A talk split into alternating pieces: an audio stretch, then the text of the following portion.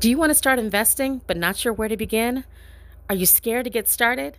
In this episode of Financial Fornicating with Madam Money and Friends, I hang out with my girl Courtney Richardson, the Ivy Investor. She's going to share some strategies on how to get started and some cool apps to use. Welcome to season two of Financial Fornicating with Madam Money and Friends. I'm so excited to bring this episode to you. I did this episode a while back and got so much great feedback about it. I thought I'd make it the first episode for season two because everyone is really interested in learning how to invest, but a lot of people are really afraid to start or not sure how to begin. And she gives some awesome information. So I interviewed Courtney Richardson, the Ivy investor, and wanted to share with you what she taught in this online course. You get it for free, so you're welcome. So check it out. Hope you enjoy it. Take lots of notes.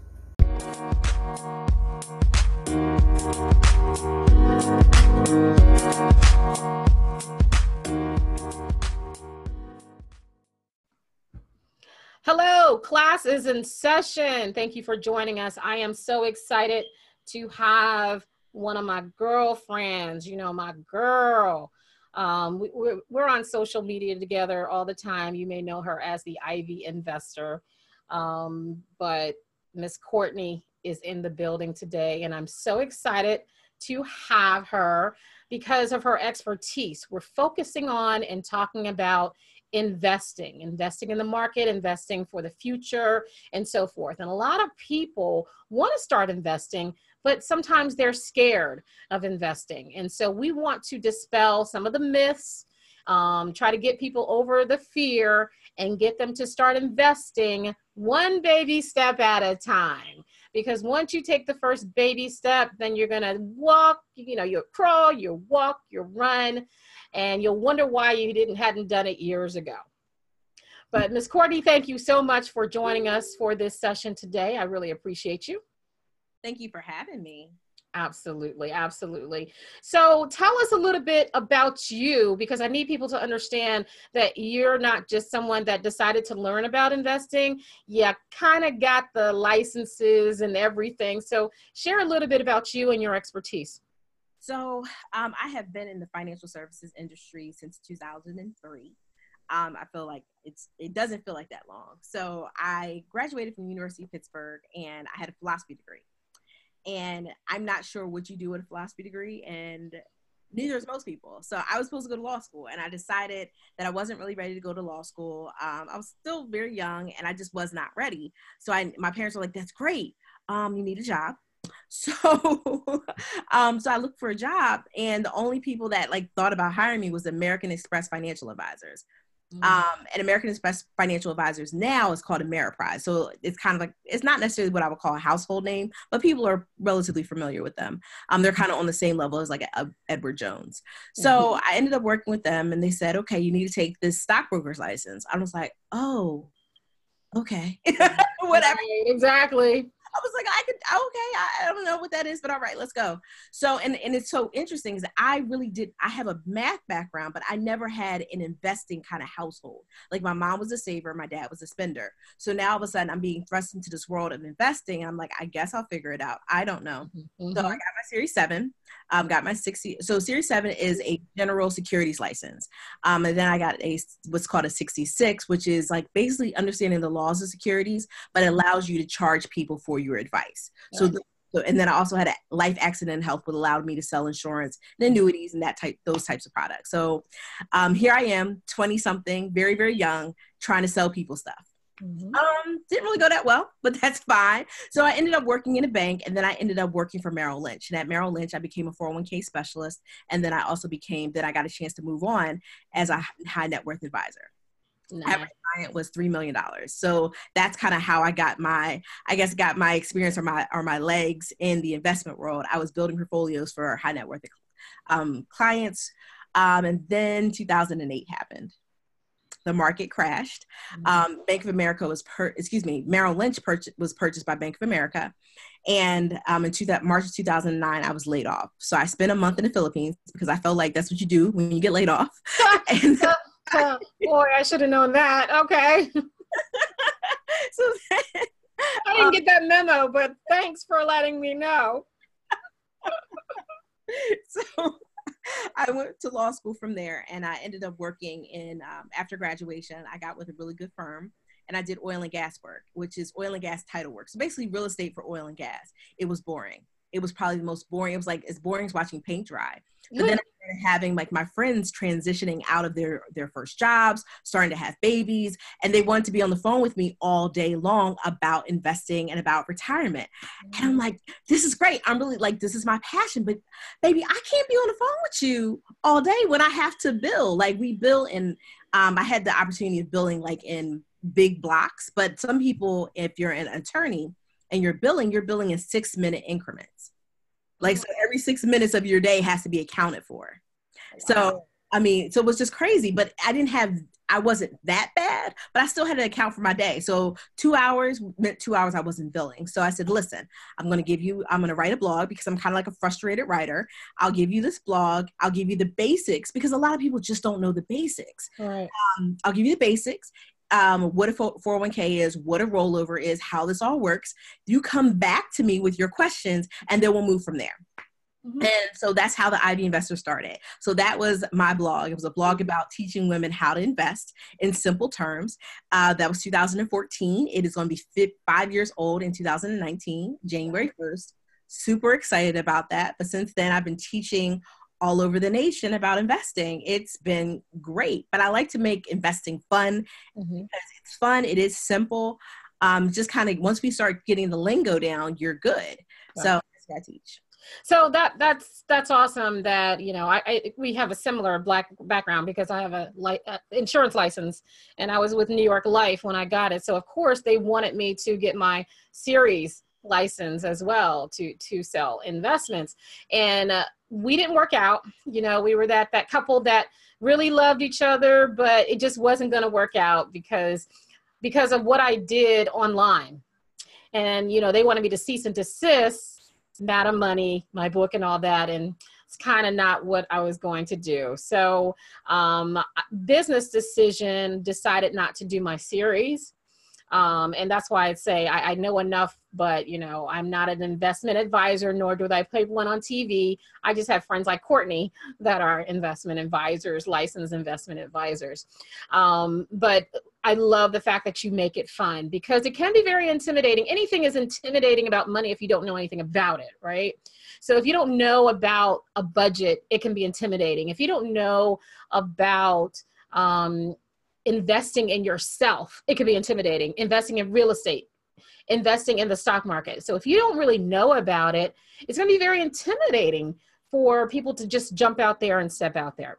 So the reason for this class is to give you the basics about investing so that we can take the first steps towards um, being financially free in 2019, investing a portfolio, growing towards our future self and our future desires and dreams that we want. We have the longest vacation of our lives on the way called retirement. And think about it this way retirement is not an age anymore, retirement is a dollar amount. So you can retire at 25, 50, 100 depending on how much money you have. So the object of the game is to build up your portfolio as quickly as possible so you can retire as quickly as possible. Am I right? Yes, exactly. Exactly. Awesome. So let's start off. When we start, when we talk about investing, um, there are some people that have jobs. Um, there are some people that are self-employed. Uh, so let's talk about people who who are employed employees and working. They want to start investing. What is the easiest way for people to get started investing, especially if they work at a job or employees? The easiest way for people to start investing is using your employer plan. Whatever your employer offers in terms of retirement plan, use it. So um, if you have a 401k, so let's just talk about what those are. So 401k is for profit institutions. So Walmart has a 401k, Amazon has a 401k, Merrill Lynch had a 401k.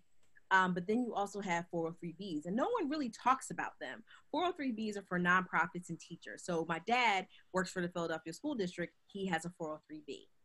Um, but then you also have 457s. and 457s are for like municipal services, um, municipal services, um, municipalities. They have 457s, and so if you work for, let's say, the city of Philadelphia, you have a 457.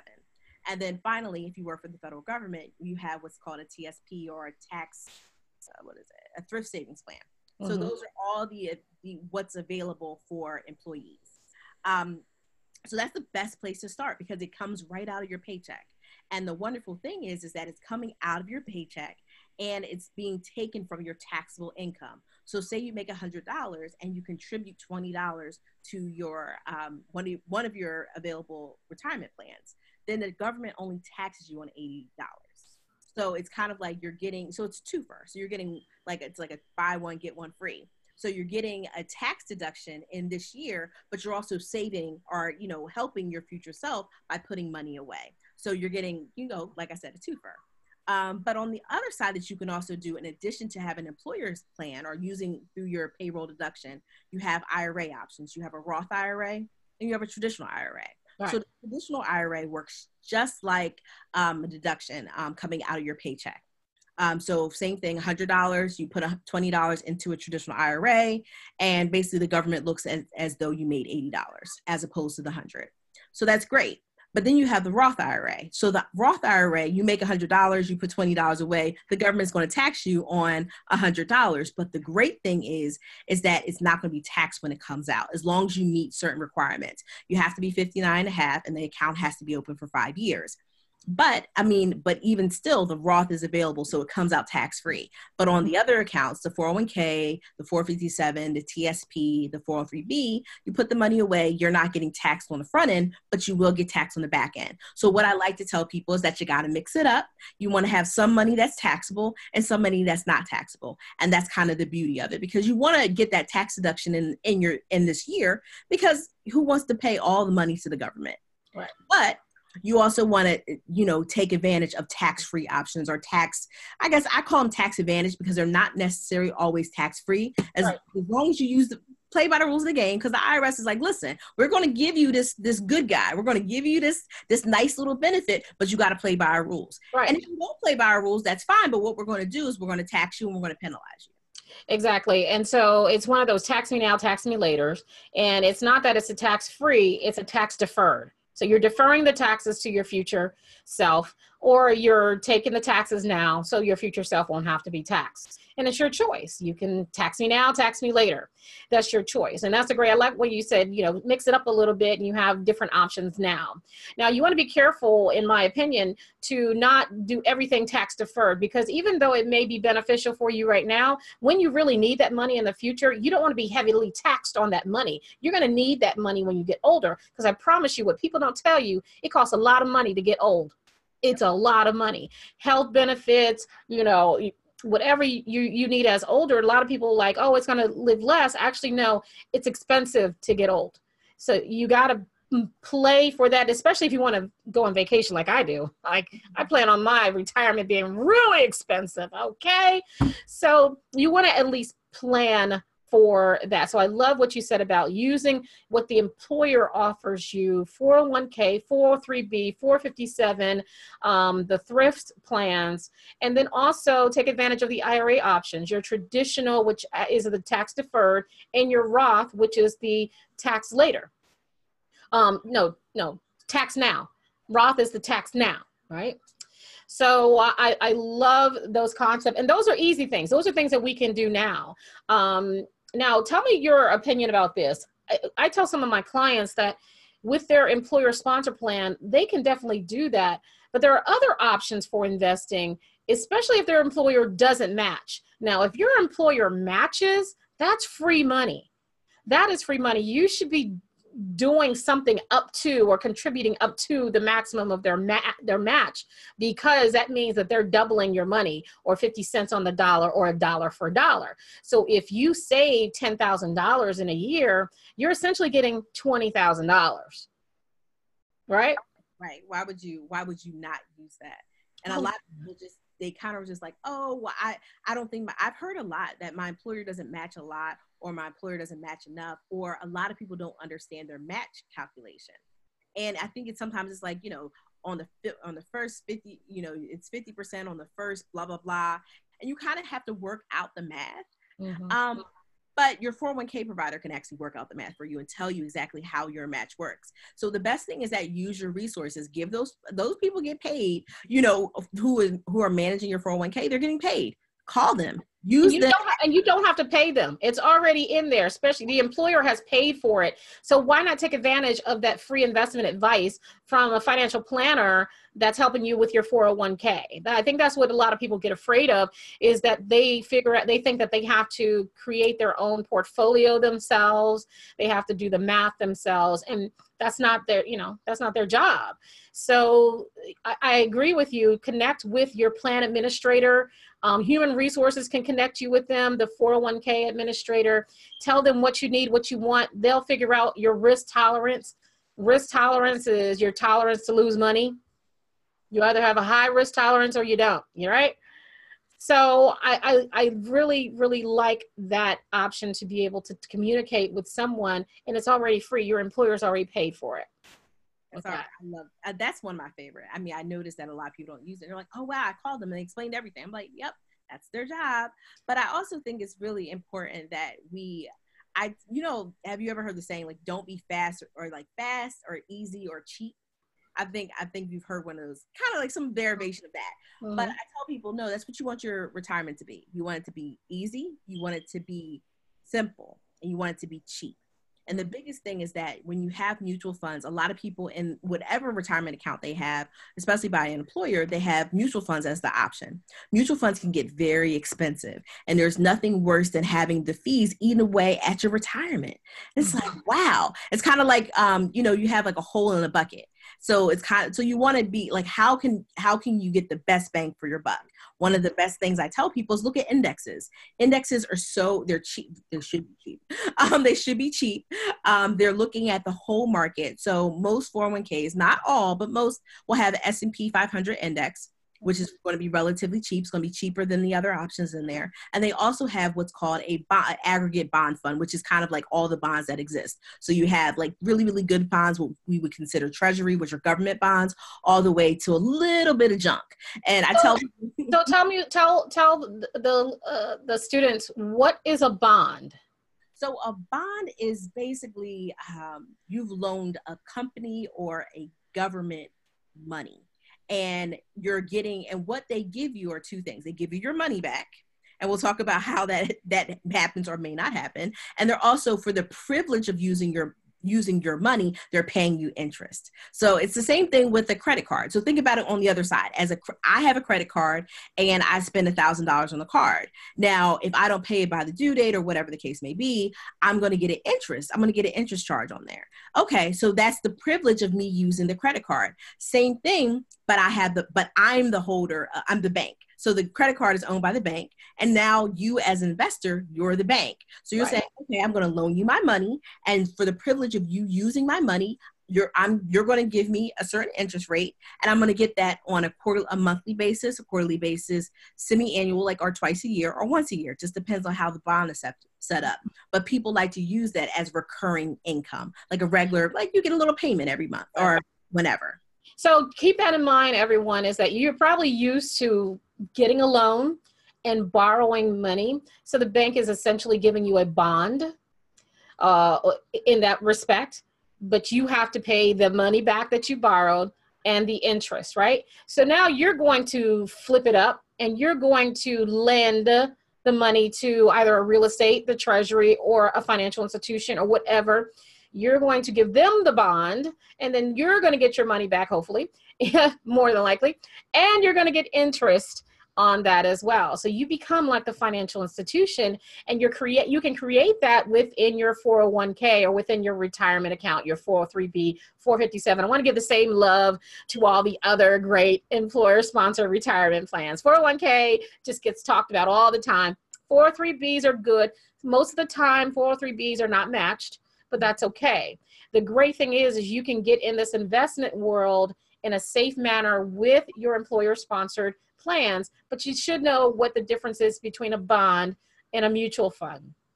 Um, what's when is there a situation where we would not get our money back from the bond?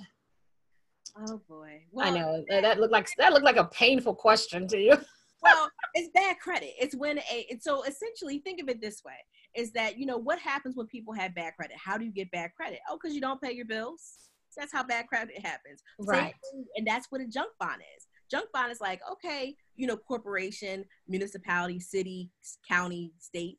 You have you're a little iffy with your payments. Sometimes you don't give people their money back. So what we're going to do is we're going to charge your, you know, when you go out into the world and say, hey, well, I need money, they're like, that's great. You need money, but um, what I need is to get, is I need to be compensated for the additional risk I'm taking.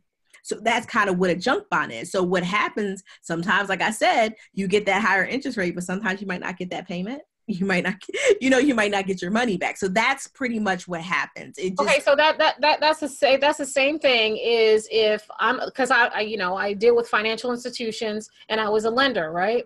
So if i lend to someone with a very low credit score the the lower the credit score the higher the risk of them not paying us back right? And everything costs more with a low credit score so that means they're going to get a higher interest rate because I kind of want my income now because I know you probably may not pay. You'll probably pay a couple, and God forbid that you're a first payment default. Okay. But because you have a lower credit score, I may lend you the money, but your interest rate may be 18, 25, maybe 30%. And that's just the cost of having a low credit score. And so if you don't pay us back, the financial institution has to take a loss even and it's really because the financial institution has to pay back all of the depositors because they use the depositors money to lend to other people so it's not that you're not paying the financial institution back you're not paying back everybody that made deposits into that financial institution. So now the financial institution's on the line and they have to pay all of these people back. That's why they take a loss. Okay. Same thing with the bond. You want to deal with junk bonds? Okay, you'll get a bit higher return, but it's a higher risk that you may not get your money back because they may not pay back.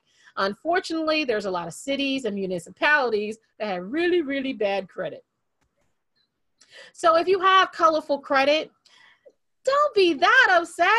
There's municipalities that have it too, but we're going to talk about, or we've talked about, how to increase that. I digress. So we talked about the bonds. Now let's talk about the mutual funds. Now, a friend of mine gave us a, a great analogy. I use it all the time that a mutual fund versus a common stock is like um, a mall. So the mall has many different stores in there, right? So if you invest in the mall itself, if one of those stores happens to fail, it doesn't destroy the entire mall, right? Because there's income coming in from all of those stores. It may have a minor effect on it, but it's not going to have a major effect versus if you invested in that one store and then that one store closes and fails, you lost all your money in your investment because that one store closed. So the mall is like the mutual fund and the common stock is like that one store. Okay. Does that make sense? That's pretty good. I use a cake reference, but that's pretty good. You like that? I do. I think I may use it. You might use that. See? now, what's your cake reference? Let me hear your cake reference. so I tell people when you're when you're doing a cake or making a cake, you put in all the ingredients. You put in the cake mix, you put the the milk. I don't know. I don't make cakes. Don't judge me. I think eggs go in there. Whatever. So you put all. he obviously doesn't cook cakes. Okay. but so you put all the ingredients in, and when you you mix it up, you put it in the oven, and you take a piece of cake. So I tell people you don't when you have when you eat the cake, you're not saying, "Oh, I taste the eggs there," or you shouldn't, or you shouldn't say, "I taste the flour," because it's all together. So you're getting a piece of cake as opposed to the individual ingredients, and that's how I make the difference between the individual ingredients, which is stock, versus the cake, which the, which is the final product, which is all of it mixed together. So you're not getting the egg or the milk, you're getting a piece of cake, and you don't expect to get the egg or the milk. So oh, I like that too. I might have to use that one. Okay, good job. So inside of your portfolio, where you're where whether it's the 401k, 403b, 457, thrift plans, you can choose, like she said, bonds, mutual funds, you know, whatever, and consult with your plan administrator on the best thing for you and your risk tolerance. Um, but those are options of a, a mutual fund, and there's millions of different types of mutual funds. There's tech mutual funds. There's um, railroad. There's there's so many oil. Um, I've invested in oil mutual funds. Um, so there are several different times, uh, different kinds. Okay, and it's not ex- expected for you to know the details of each of those mutual funds or those bonds or whatever. That's what that hired professional is supposed to do and supposed to explain to you how it will benefit you and if it will help you to reach your goal within that. So I, I, really like that. The first step is to leverage what you have with your employer, especially if they match, do up to their match. Even if you feel the match is a little complicated, do something because you're going to get free money. I don't care if it's 50 cents on the dollar for the first whatever. You want that 50 cents, dude. I promise.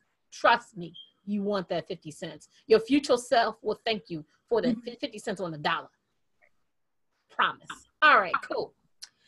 So, what if someone wants to invest in like individual stocks? Okay, I think the big one was Nike.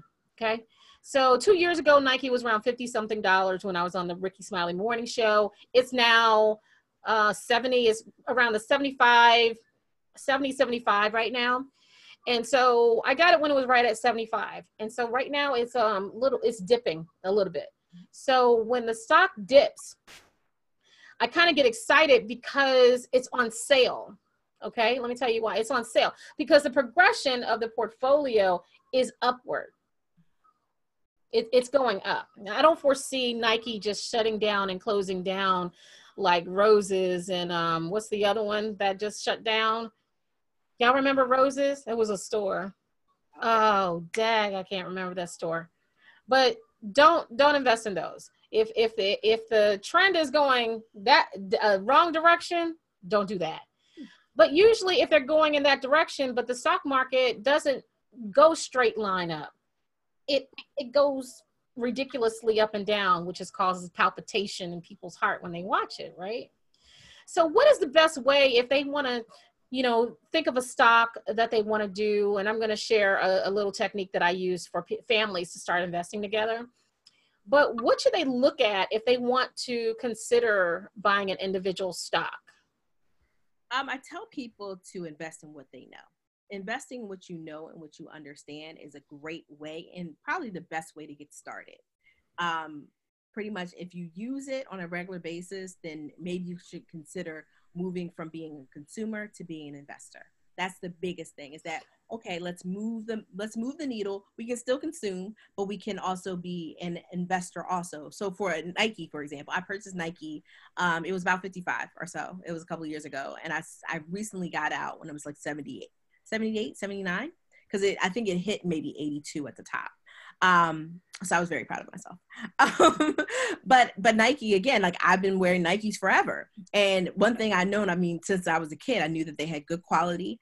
I knew that they I would call them kind of like as a kid, they were fashion forward and they're still fashion forward. There were things that kind of caught my eye and I wasn't the only one. You know, I would see lines around the store waiting for Jordans, and Jordans is Jordan is a subsidiary of Nike. So I'm like, okay, y'all seem to have this thing together. So the first thing is that I use Nike. I understand pretty much what they do. They sell sneakers. Or pretty much, and we look broader than that, they sell athletic wear, you know, they sell kind of different things, but are all pretty much connected to sneakers and sports. So mm-hmm. we understand that. And that's why I tell people to start with what you know, not necessarily that, oh, I, I automatically love this company, so I should invest in it. No, no, no, no, no. You got to do a little bit more digging deeper than that. Like mm-hmm. I love um, Lands End. Lands End is owned by Sears. Um, anybody knows about Sears, Sears went bankrupt, you know, and I knew, and I was watching Sears. So I was like, I love the Lands End, but oof, Sears no it's no good.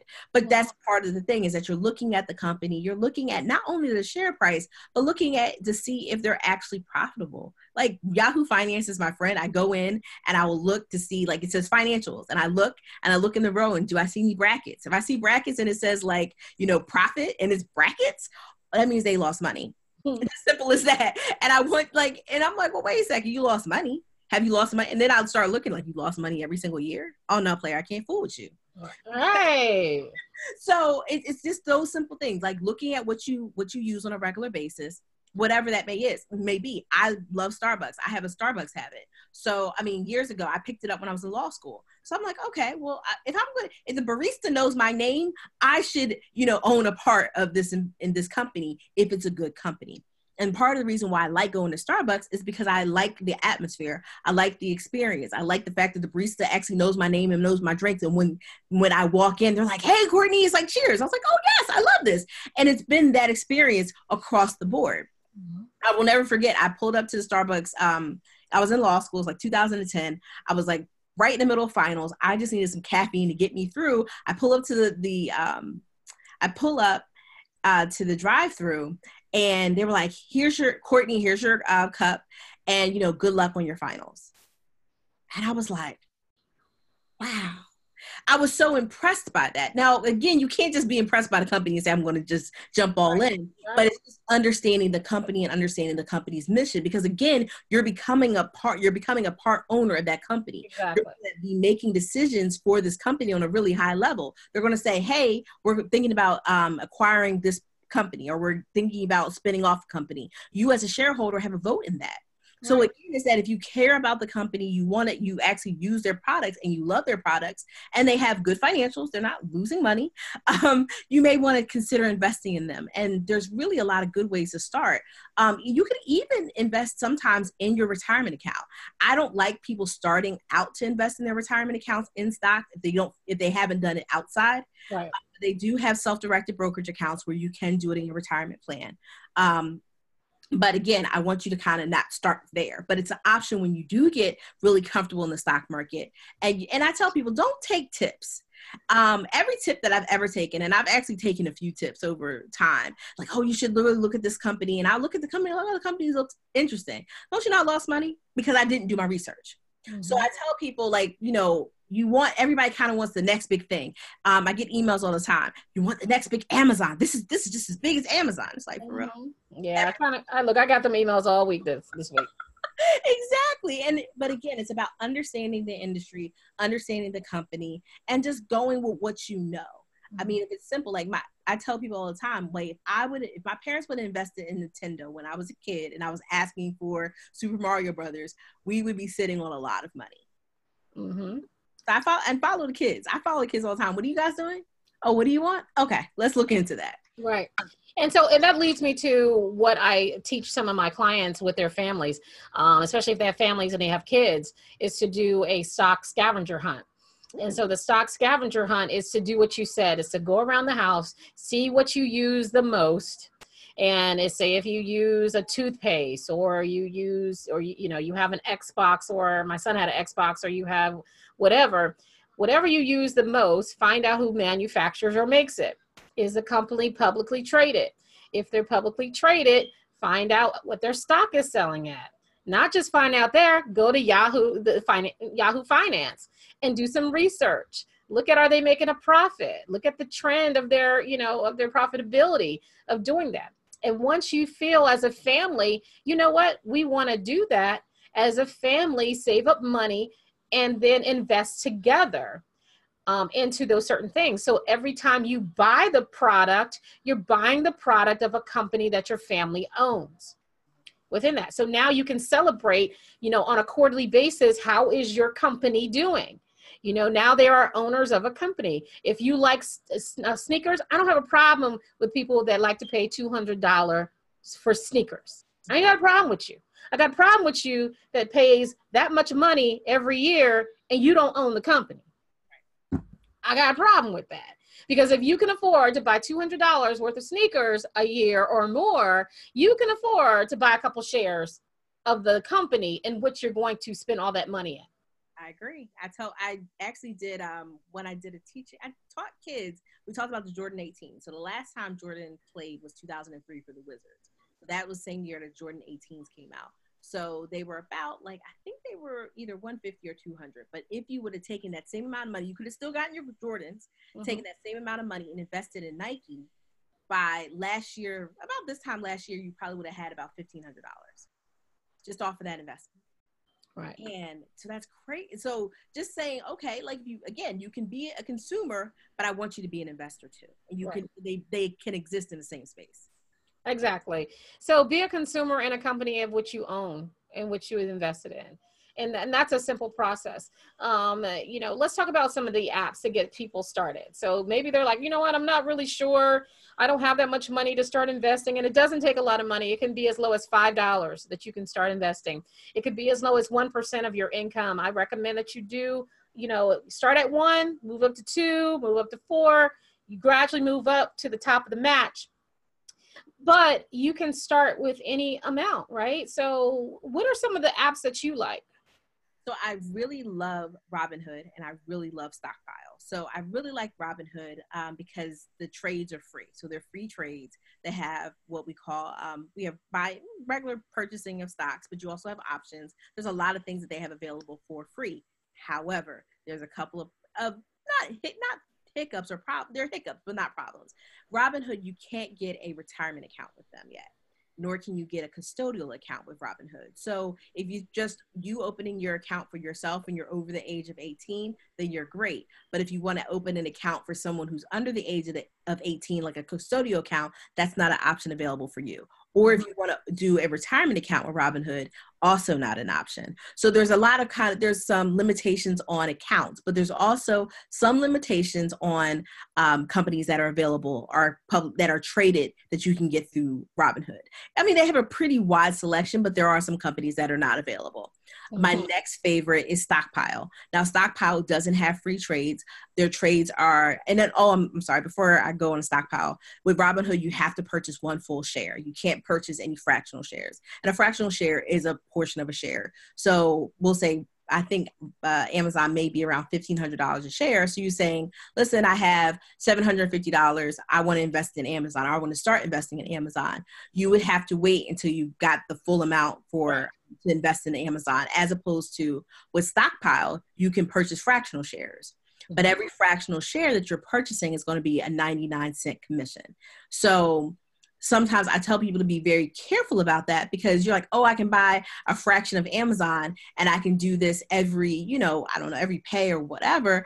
But be careful because at some point you may end up paying, depending on how many trades you're making, 12 right. commission when you that may not be it but i like stockpile because you can buy fractional shares. It's really easy to use because you can put in a a name of a company or a name of a i should say name of a product and a lot of times it will pop up with the stock that actually owns it or that the stock that's a part of it mm-hmm. um, but also it has custodial accounts and then it also has um, regular accounts no retirement accounts as of yet but what i mean by custodial accounts so if you want to open an account for your child you can open an account for your child with stockpile and i did that for my niece a couple of christmases ago that's awesome and i um i also use acorns mm-hmm. Um, I do like Acorns. It does allow you to do fractional um, investing as well. Um, who else um, I use? I'm looking at, I have a folder on my phone. I have a phone in my phone, right? And I have a financial apps folder.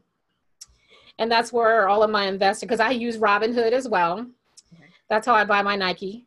Um, uh, let's see what else I have. Uh, I have my Starbucks app. Mm-hmm. I'm glad that you called it a habit.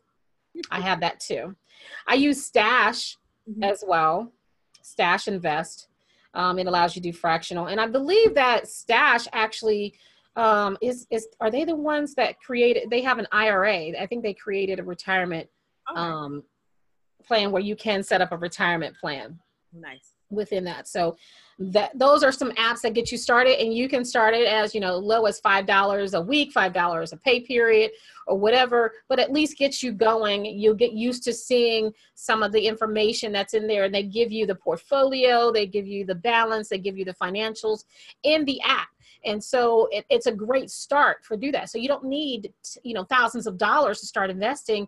You can invest as small as five dollars to do that. And of course, within the session and below, if you're listening, you will be able to get access to those. I'll, I'll put on links there so you can do that. And some, we, if you use my promotional link, you'll get $5 just for starting. So why not, right? So cool. So we talked about if we are employees and we don't want to spend too much more time with this, but this is great dialogue we're employees, but what if we're entrepreneurs, right? What if we are entrepreneurs, but we also want to uh, save for retirement or to start uh, investing towards our retirement or just start investing, period. Now, of course, we have the traditional and the Roth IRAs that we talked about, but what are some other opportunities to invest as entrepreneurs? As entrepreneurs, you have a lot of different options. So you have what's called a SEP IRA, and it stands for Simplified Employee Pension. Um, the most that you can put into a SEP IRA is 25% of your, I believe, gross income or $55,000, whichever one is lesser. Um, also, you have a simple IRA. Uh, you have a I in a simple IRA. The most I believe you can put in is somewhere around twelve thousand five hundred. Um, that is the 18 tax year. I can't remember what 19 is. Um, a little bit less that you can contribute, but it's a lot easier to work with. It's kind of simple, but sometimes we say the simple IRA is not so simple. It just depends. Um, and then there's an I401k, which is an individual 401k um, which I like about the 401k. And same thing about the SEP is that you have your company has a contribution that they make, but then you as an employee can make a contribution. Well, let me clarify. Um, with the 401k, you as the employee make the contribution, and then your company also can make a contribution. With the SEP, it's all from the employer, so it just depends. Um, and, and as the employee, as as the employer, as the entrepreneur, you're the employ you're the employer kind of employee. So with the SEP, that's kind of where you are. But the 401k offers a little bit more flexibility about about where that money is coming from. So um, I like that for anybody who has, I'll get a little technical, anybody who has an S corp, I like them to be in that because it's a little bit more control of what that income is coming in and how it's being calculated because it helps tax wise. Um, so we talked about the SEP, the SEP, the simple, the I401k. I feel like that's all of them. I mean that that's good. I mean that's good to know that as an entrepreneur you do have those options to do that. And again, I wouldn't just um, blindly go and just open one up. You should talk to a tax expert or a tax advisor, especially when you're doing your formation of your business, to make sure one that you're in the right formation tax wise but two when you create these retirement plans which one is going to be the best one for you because you have to determine if you are a sole proprietor or you may be an LLC C corp, is the SEP individual are are they good for you? Um, you know, so you you know we're I'm not a tax expert, nor do I play one on TV. My best friend is just one, so we're going to connect you also with some accountants within our prosperity partners so that you can or connect with someone you like know and trust to talk about that so it's not just about you know the the retirement and the investment portion of it, it's also making sure that you're not overly taxed, double taxed, um, or you're not taxed enough. Because if you're not taxed enough, they're going to get your money one way now or later. Just remember that one. tax me now, tax me later. The last thing I want to mention is that a lot of people, a lot of people don't realizes the option of using life insurance as an investment tool as well, right? So, I mean, you have, of course, your variable universal life policies. I usually stay away from universal life, but it does have uh, an investment portion of it um, where you can start investing the cash value. Um, but again, th- th- there's a lot of things regarding that. We'll talk about that when we talk about insurance. But one of the things that's out there is the index universal life. So the index universal life allows you to take your cash value and you can purchase what's what she mentioned on the index. Indexes are pretty good. Um, so there's options that are there as well. So talk to your talk to a licensed insurance agent like myself. Um, are you also a licensed insurance agent? I was. I was. I, I was. I had all my licenses, and I let them go in 2013. Okay, great. But just because she let her licenses go doesn't mean she let the information and her knowledge go. So she knows it. Uh, um, she knows it just as much as I do, probably more. But make sure you talk to an insurance professional as well. So there's several ways that you can get start investing. You don't have again. You don't need a lot of money. You can start as low as five dollars. Start with your employer and then you can go move on to um, the IRAs, um, diversify the tax now, tax later, tax deferred, and tax now. Um, also, if you're an entrepreneur, check out your options for the SEP, the SEP, and that's the simplified employer pension. Is that what you said? The simplified employee pension or like okay. Um, also, your um, your simple uh, IRA and your individual 401k options for you to start investing for your future self for that long vacation. And again, retirement is not about an age, it is about a dollar amount. We get there faster by investing. So, Courtney, thank you so much for sharing your expertise with the class and the listeners. I really do appreciate. How can people connect with you, find you, work with you? So um, I'm best. I'm usually like in social media land. I'm usually on uh, Instagram and Facebook. Those are the two places. I'm the Ivy Investor on Instagram. I'm the Ivy Investor on Facebook.